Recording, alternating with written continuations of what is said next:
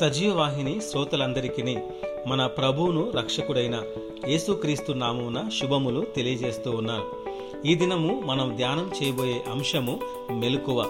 Mark వ్రాసిన సువార్త పదమూడవ అధ్యాయము ముప్పై నాలుగవ వచనములో ఒక మనుష్యుడు తన ఇంటిలో ఉన్న దాసులకు అధికారమిచ్చి ఇంటిలో ఉన్న ప్రతి వానికి వాని వాని పని నియమించి దేశాంతరము వెళ్ళెను. ఇక్కడ సంఘం గురించి వ్రాయబడింది.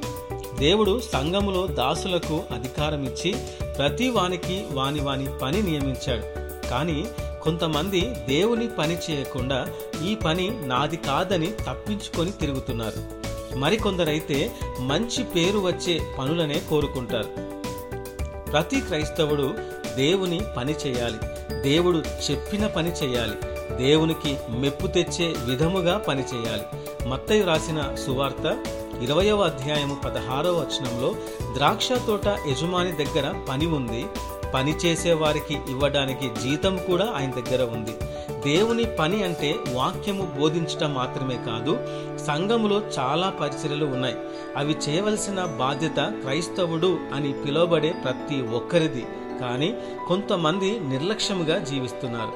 క్రీస్తుని తెలుసుకొనక ముందు కంటే క్రీస్తుని తెలుసుకొనిన తర్వాతనే ఎక్కువగా పాపం చేస్తున్నారు.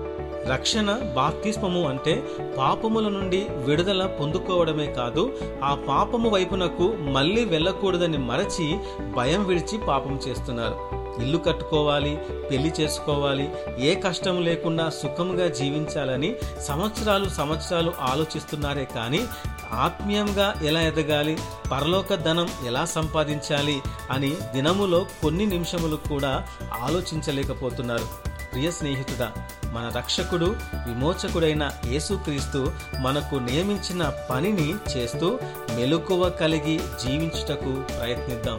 ఇటు మాటలు దేవుడు దీవించునుగాక. ఆమెన్.